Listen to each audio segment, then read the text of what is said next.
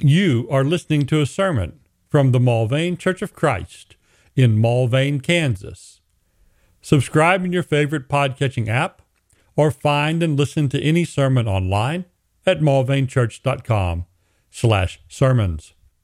Last time we began in Galatians 5 and verse 19 with the works of the flesh which are evident. The Apostle Paul said these are immorality and impurity, sensuality and tonight we'll go on to talk about idolatry and sorcery. And then later still, if the Lord permits, enmity, strife, jealousy, outburst of anger, disputes, dissensions, factions, envying, drunkenness, carousing, and things like these, of which I forewarn you, just as I have forewarned you, that those who practice such things will not inherit the kingdom of God.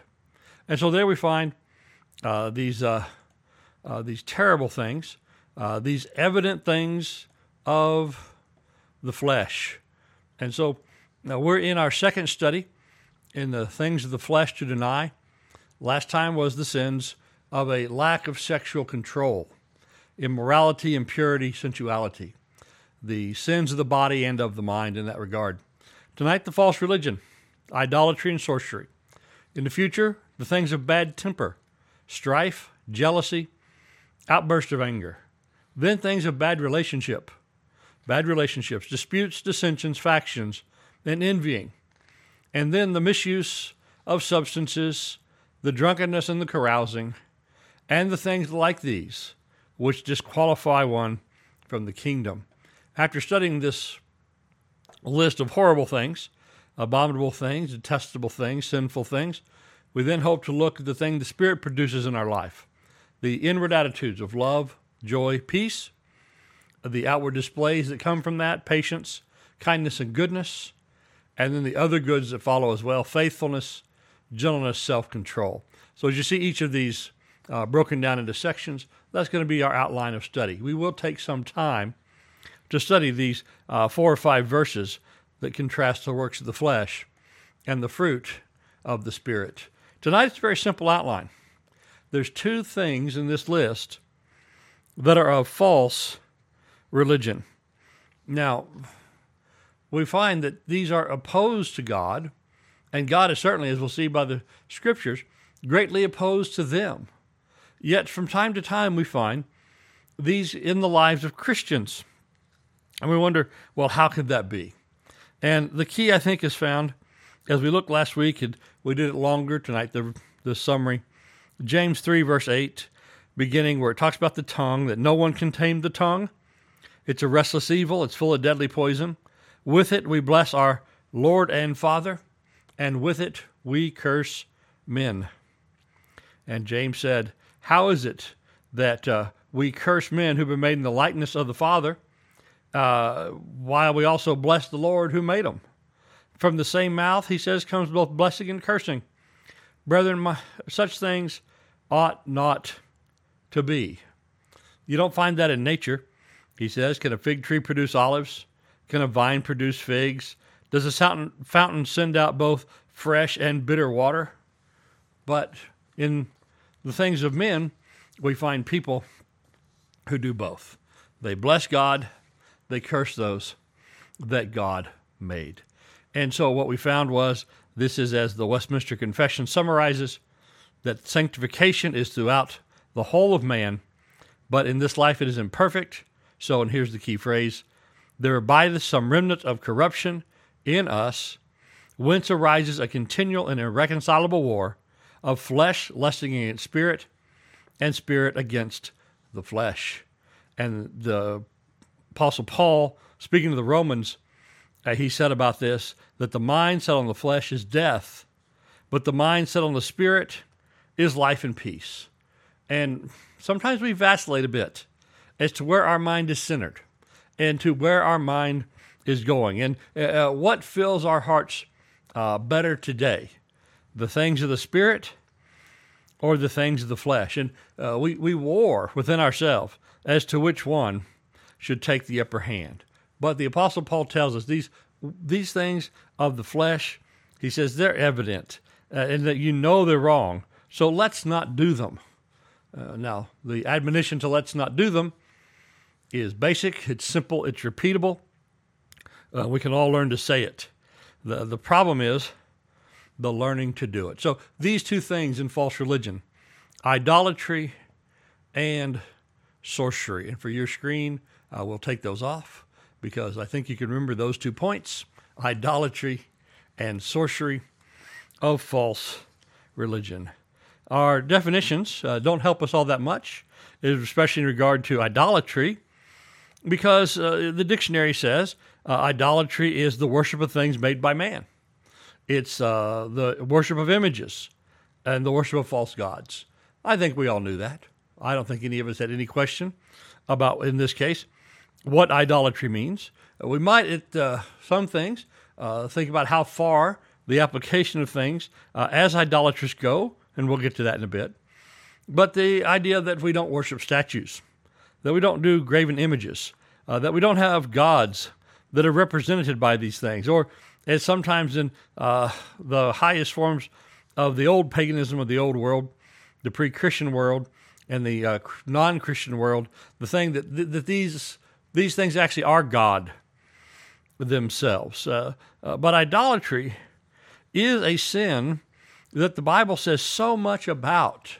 We think, well, this is basic. We, we know what that word is, and we know we shouldn't do it.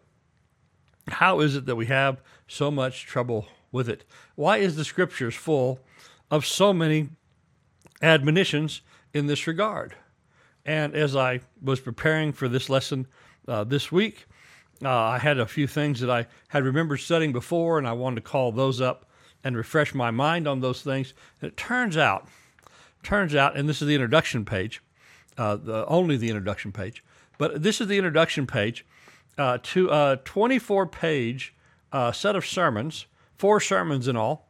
Uh, the idolatry, the continual sin of Israel, such for some of you, Christ's call from idols, uh, set up idols in your hearts, idolatry's many forms, and carried away or carried along the journey, destructive spiritual stowaways.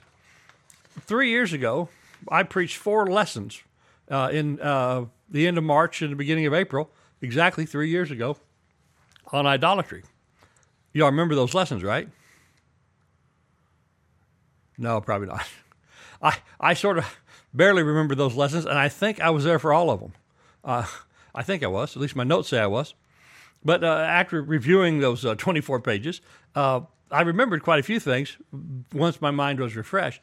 But I hadn't realized uh, that that was uh, three years ago uh, that we had a, a, month worth of sermons just on idolatry. So I promise you tonight, we will not have a month of sermons tonight on idolatry, though it might seem like it. No. but it is a thing we need to be refreshed upon from time to time. Uh, idolatry is a uh, really it's a, uh, a serious sin. It's a it's a contaminating sin that perverts the mind. It corrupts our our understanding of God, and if we get a corrupt understanding of God, we're going to have a corrupt understanding of ourselves. Whose image are we made in? We are made in the image of God. And what if we have a wrong view of God? And then there are those who uh, think that, uh, you know, hey, we get to make our own gods. Well, the thing is, it's not just that people make gods in their own image, but then after a while, they start conforming their image to the image of the gods that they invent. And so, what we worship, what we hold near and dear to our hearts, that is going to affect how we live, how we view the world, and how we act. And so, uh, idolatry, uh, aside from just the statuary forms of idolatry, the idolatry that we find in, in the hearts of men, it, it corrupts our understanding of, of, God, and then it corrupts our understanding of ourselves. Uh, we get enamored with uh, these other notions of God uh, that we get to invent and we like uh, and that appeal to us. And the parts of God that we find terrifying the His holiness, uh, His judgment, His complete knowledge of us, uh, His call to us uh, uh, uh, to be accountable and to ultimately face judgment. In idolatry, we can pretty well dispense of all of those. And then there's the effect on morality because of that. And so these things end up being rivals of God, rivals of the true knowledge of God, and rivals within us uh, in our devotion to the true God. Now, in nature, uh, these idols are uh, no rival to God whatsoever. Somebody sets up a big statue, and uh, what might the weather do to it? Well, it might knock it over directly by the wind, or it might strike it with lightning and, and uh, burn it down. Uh, it might it might fall to an earthquake, or if they put it on top of a hill, uh, the the the cliff face upon which it stands, overlooking the, the valley below, that might erode and the thing fall down. There is no rival in nature of uh, things that are created to the Creator. But in our hearts, we set up these rivals all the time. Uh, Calvin famously said about idolatry, he said, the human mind is a perpetual forge of idols. Today, that's often uh, summarized as uh, an idol factory. Yeah, he said that the human mind is a perpetual forge of idols. The mind conceives the idol, and the hand gives it birth. So, what we think is what we do. If we think about the Ten Commandments, when God spoke to Israel after having brought them out of Egypt, and he gives them the ten sayings, we find the first three all deal directly with idolatry and rivals that would be set up against him. Exodus 20, verse 3 God spoke all these words, saying, I am the Lord your God, which has brought you out of the land of Egypt, out of the house of bondage. You will have no other gods before me. You will not make for yourself an idol or any likeness of what is in heaven above, or on the earth beneath, or in the water under the earth. You will not worship them or serve them, for I, the Lord your God, am a jealous God, visiting the iniquity of the fathers on the children, onto the third and fourth generations of those who hate me, but showing loving kindness to thousands to those who love me and keep my commandments. You shall not take the Lord the name of the Lord your God in vain, for the Lord will not leave him unpunished who takes his name in vain. So, commandments. Know that I am God. Know there are no others. Know that you don't make any idols. You don't make anything that could possibly to anybody at any future time become an idol to them. And don't use my name in vain. Uh, don't call it over wrong things or unholy things. Uh, of course, don't use it in a profane meth- uh, method of speech, which is what we often think about. But basically, he's saying about these things that you do, he says, keep my name out of it. Don't say my name over that. Don't pretend like I'm involved. And don't ever give anybody the impression that I approve. I think about those golden calves they set up at Dan and Bethel when Israel broke off from Judah. And they wanted to make a rival to the true worship. And they, they, they called the name of God over the places at Dan and Bethel that they made. And thus they made Israel continually sin, a sin from which they never recovered. They perpetually sinned there. And it had God's name all over it. But it didn't have any bit of his approval. They were taking his name in vain. So, uh, idolatry uh, was this continual problem in the Old Testament and one that is surprisingly regularly warned about in the New. Uh, idolatry is not the bane of the past only, it is the bane of people of all time. So, we end up with idolatry assuming God to be something he is not. We end up with a diminished, unworthy, and erroneous view of God. And sometimes these things can be subtle, such that we may make God in the way that we like, or sometimes these can be wholesale, where just, uh, you know, they set up the worship of Baal, or they worship the stars uh, through the Asherah. Uh, the Asherah the Old Testament was basically a, a pole. It was a tall pole, uh, not very well adorned either. Not not one that was not quite like a totem pole, uh, where you know you have carvings and, and images all over it, but just literally a pole, uh, sort of like a flagpole. But that, that pole, reaching as high as they could make one to reach, uh, represented the stars. And they worshiped the stars, and they worshiped uh, through with Baal, they worshiped with calves. There's a reason why Israel chose a golden calf over and over, because they were copying the idolatry of Baal and the bull. And what we find is that over and over, this was a destructive thing to God's people. 1 Corinthians 7, we have this warning. Paul said the, the people of old ruined themselves. Don't do it uh, like that. Don't be idolaters, 1 Corinthians 10 7, as some of them were. And there's the immorality that goes with it. The people sat down to eat and drink, and they stood up to play. And the play there is uh, euphemistic of the activities that happen at idolatrous festivals. And this is what destroyed them. Uh, 1 Kings 17 12. They served idols, concerning which the Lord had told them, Don't do this thing. The Lord said, Don't do it. And so, well, they did. And we think about just the direct uh, contravention of God's instruction, the direct violation. Again, just read in the Ten Commandments with all the Jews uh, should have had memorized, or the repeated commands in uh, Leviticus three times. They're warned against idolatry. Do not turn to idols. Leviticus 19:4. Don't make yourself molten gods. I am Jehovah, your God. Chapter 26, it's there's twice, verse 1 and verse 30. We'll read verse 1. Don't make for yourselves idols, nor shall you set up for yourselves an image the, or the sacred pillar, nor shall you place a figured stone in your land to bow down to it, for I am the Lord your God. In the book of Deuteronomy, chapter five, uh, 4, and chapter 5, and chapter 7, and chapter 16, and chapter 27. Do not turn to idols or make for yourself molten gods.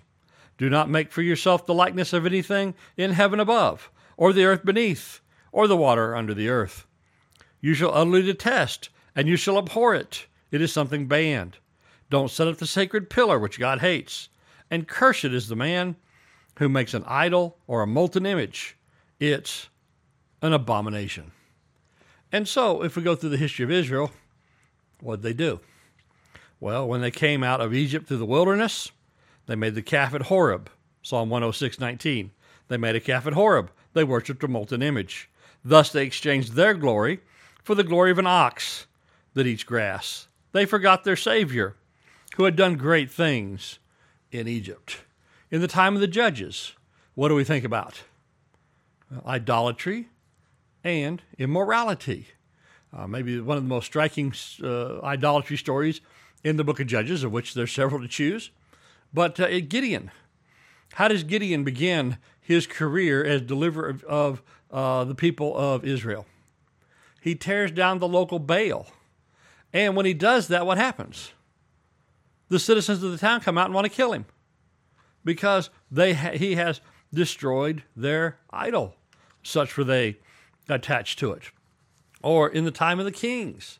Uh, in the time of the kings, there's an amazing story about David. You don't normally think about David as an idolater, do you?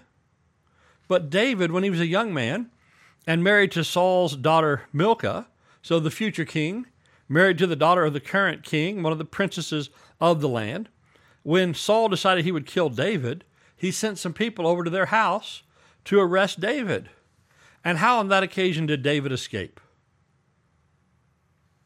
They took one of the household idols. They put a, uh, a little rug uh, that was made of lamb's, uh, lamb's wool. They put that on the idol as a wig. They laid the idol in the bed and pulled the covers up over it. And when they came to arrest David, his wife says, Well, he's laying over there in the bed sick. So let's not disturb him right now. You can come back. And eventually, you know, they kind of catch on that something's not right here. And they go pull back the covers. And what do they find in the bed? they find an idol. Now just imagine David. David in David's house. Now maybe it was his wife's, but David lives there with his wife. In David's house was an idol of enough size that it could pass for a little while at least, it could pass as a man. And it was convenient enough inside the house, you know, the soldiers on the outside, David and his wife on the inside, it's convenient enough in the house that they can get it into the bedroom. So I don't know if it'd been in the courtyard before, the living room, or I don't know if it'd been in the bedroom before, but it's in there with them and not out there where the soldiers are. So in their house, this power couple of Israel, you know, the king's daughter and uh, one of the king's main ministers, uh, if if this were modern days, uh, I'm sure they'd be social media influencers, wouldn't they? Everybody's wondering, hey, what's Milka wearing today? You know, what's on her TikTok, right? What what what what she post on Instagram? Uh, right? The, these are the rich and powerful. The, in my, now, when I was a kid, they would have been on Lifestyles of the Rich and Famous. Because in Israel, what were they? They were rich and famous. They were powerful. Today, they'd be influencers.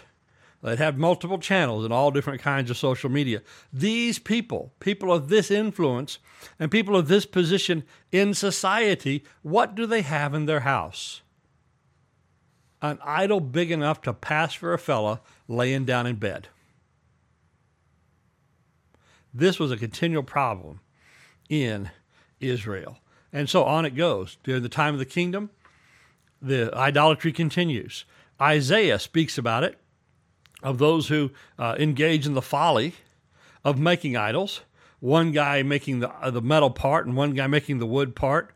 Isaiah 44 9. Those who fashion a god and cast an idol to no profit. He said, verse 12 of Isaiah 44, a man shapes iron into a cutting tool, uh, or excuse me, yeah, into a cutting tool. And then he does his work over the coals, and he fashions it with hammers and he works with it with his strong arm till he gets hungry and his strength fails.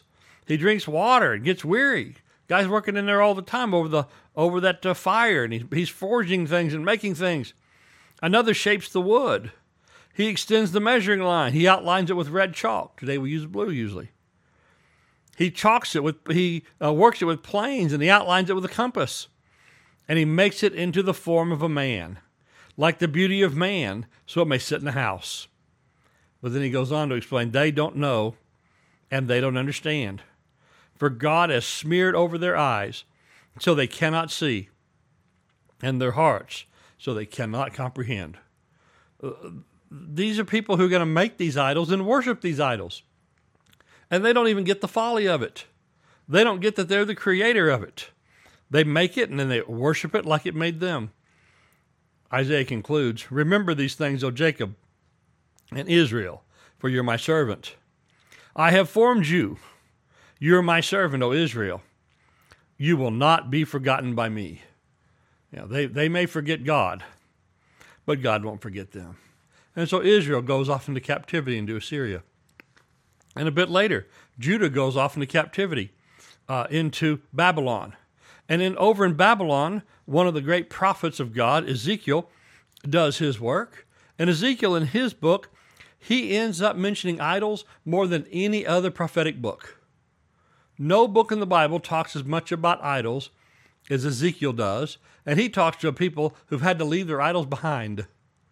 He does a couple of things. One is he tells them what was going on in the temple in Jerusalem and why it is the glory of the Lord departed and God let Nebuchadnezzar take over the place. He tells them that the temple and the holy place was full of idols. They had stacked idols all over the temple. They had worshiped idols. The Jews had in the temple. Now, later, when uh, one of the rulers of uh, Damascus, one of the Antiochuses, Antiochus IV, when he forces Jews to have idolatry in the temple, they take it as the worst affront was ever committed against mankind, and they rebel. And the Jews of Jesus' day, or slightly thereafter, when the Romans come in and they set up their idol to Zeus right before they destroyed the temple in 70 AD, the Jews again take that as a great affront, as though nothing so bad had ever happened. But the Jews lost the first temple because that's what they themselves did. And they went to they went to captivity for it. And then when they got to captivity and they longed for home and the idols of home, Ezekiel told them this. Ezekiel 14, beginning in verse 1. Then some of the elders of Israel came to me and sat down before me. And the word of the Lord came to me, saying, Son of man, these men have set up idols in their hearts, and have put right before their faces the stumbling block of iniquity. Should I be consulted by them at all? They're coming to ask you, to ask me, so they can get a word of wisdom. Should I even entertain these people's question? Because these men have idols in their hearts. You know, it made me think of the hymn we sing sometimes about the love of God. The love of God has shed priceless blessings on my head. I have made it my own. And here's the part I will hide it in my heart that it never made a part. It shall rule there alone. Well, I'm, I hope we, as that psalm or that song we sing says, I hope we make the love of God the thing we treasure most in the inner parts of our heart. Because then, if, if that is so, no matter what happens to us or where we go, what will be with us? The knowledge of the love of God. And that's what the psalmist said, Psalm 119, 11. Your word I treasured in my heart, that I may not sin against you. And so there's sometimes we're out there in the world and we face the world with no Bible in our hands. We face the world without having had a, a sermon by the preacher on it recently, whatever the situation is. We face the world and we face the temptation of the world when we're tired and when we're alone, when we're overwhelmed, when we're weak, when we're in a bad situation. Isn't that when Satan likes to tempt us the most? But if the Word of God and the love of God is in our heart, what do we have with us no matter what? We have that with us. But what if you're like these people here that Ezekiel had to deal with? What if you have another thing treasured in your heart? What if the secret desire, an innermost desire of your heart, is not the love of God and the truth of God's word, but what if it is some idolatrous thing that has captivated you and you indulge in uh, thoughts of wealth or thoughts of power uh, thoughts of money, uh, some kind of fleshly or sensual gratification, or the things of pride, or any other kind of dark or worldly thing. And that's really at the centermost part of our heart. Uh, if that's if that's what's in there, and we face these temptations when we're uh, cold and overwhelmed and and not fully informed and at a time of weakness and a time of struggle, what is the resource then we can rely on? And this is the great danger of idolatry. It takes our heart away from God, from His Word, and from His love. And so, what was it the Apostle Paul told the Corinthians? Now we've come to the New Testament on idolatry. Do you not know the unrighteous shall not inherit the kingdom of God? Oh, yeah. Yeah, those people that do those sins over there, those sinners, right. They're not going to get in the kingdom. Yeah, don't be deceived, not the fornicators, not the idolaters, nor the adulterers, nor the effeminate, nor the homosexuals. Okay, pretty good so far. I think I, I, most of that I'm not doing. Or the thieves. Okay, I'm, or the covetous, or the drunkards, or the revilers, or the swindlers shall inherit the kingdom of God. But such were some of you. But you were washed, you were sanctified, you were justified in the name of the Lord Jesus and in the Spirit of our God. So here are the people who have everything in their heart but the love and law of God. And what's going to happen to them? They're going to be judged. And we were like that.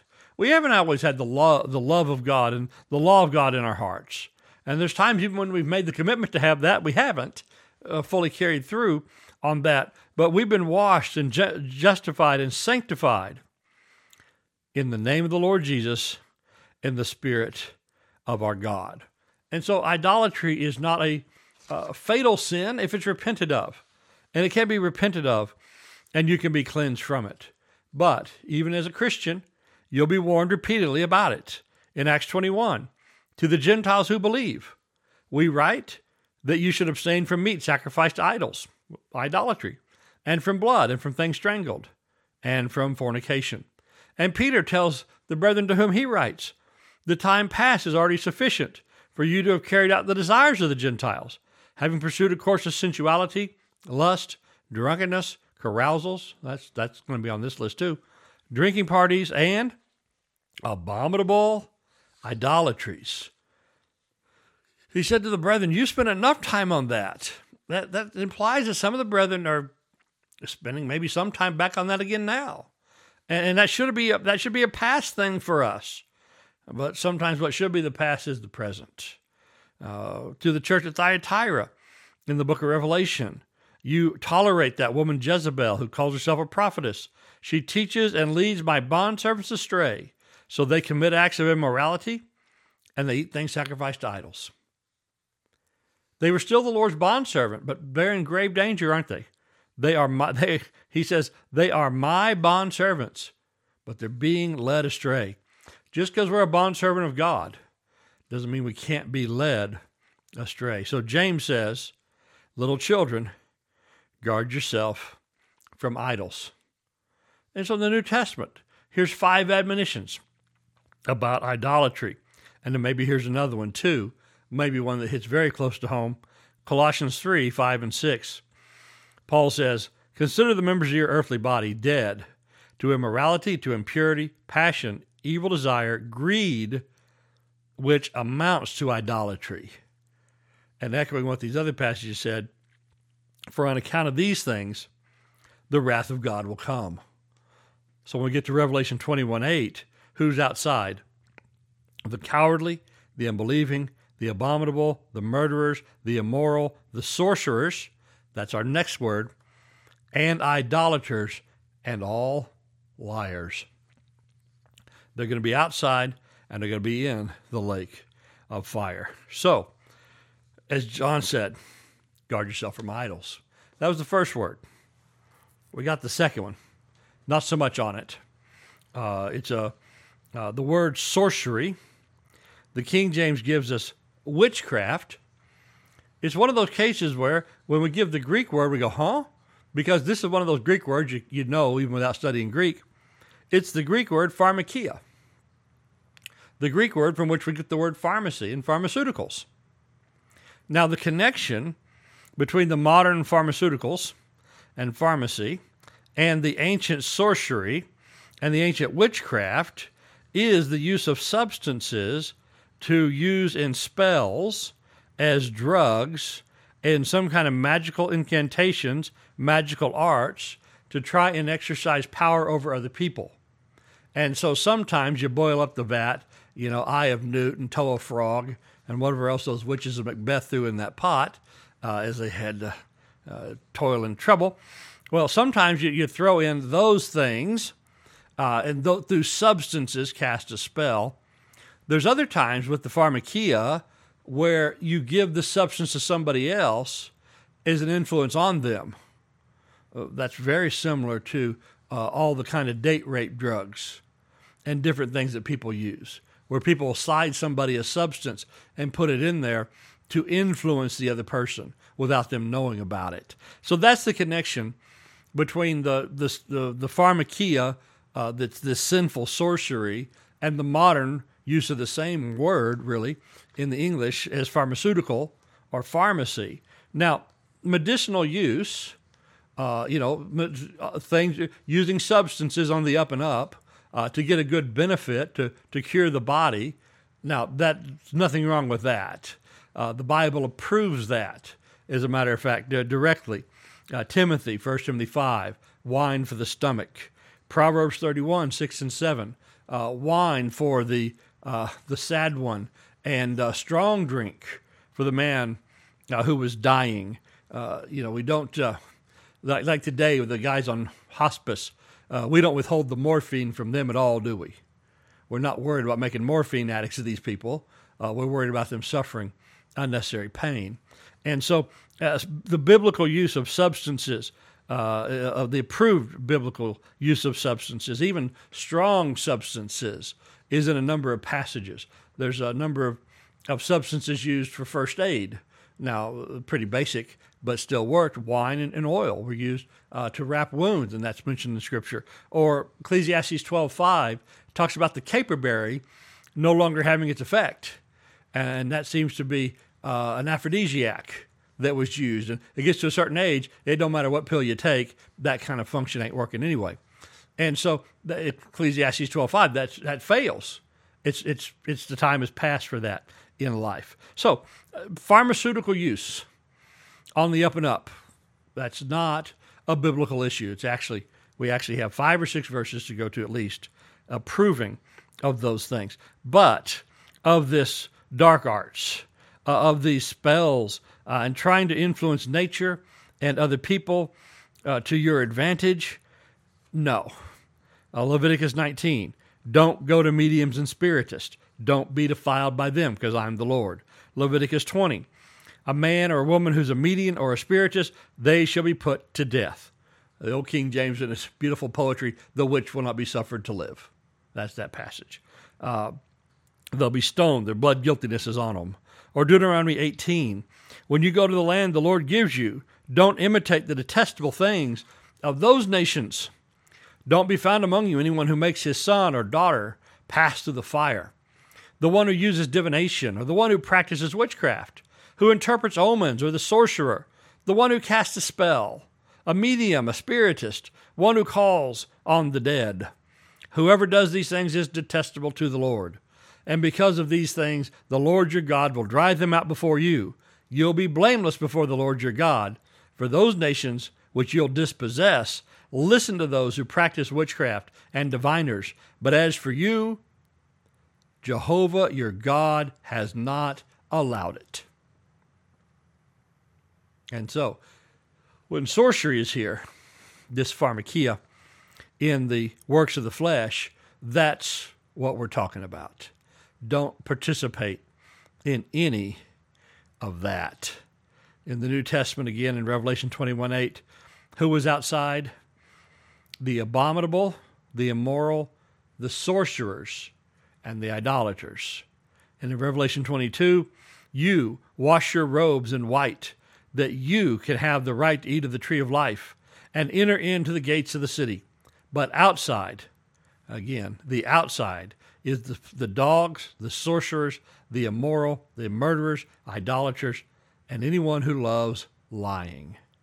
So, these are the things which we must avoid. In Acts 19, there's this really interesting story about the converts there in Ephesus. Once they saw the truth of the gospel as compared to uh, these soothsayers and these magicians, as those magicians tried to cast out some demons and they got beaten up. And then Paul is able to handle those demons without any trouble.